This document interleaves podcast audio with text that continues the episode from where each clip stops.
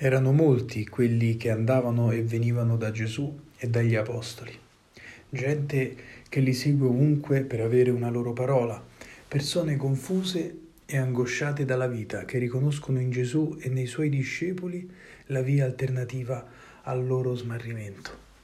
Cercano un consiglio, un incoraggiamento, una speranza, qualche utile insegnamento.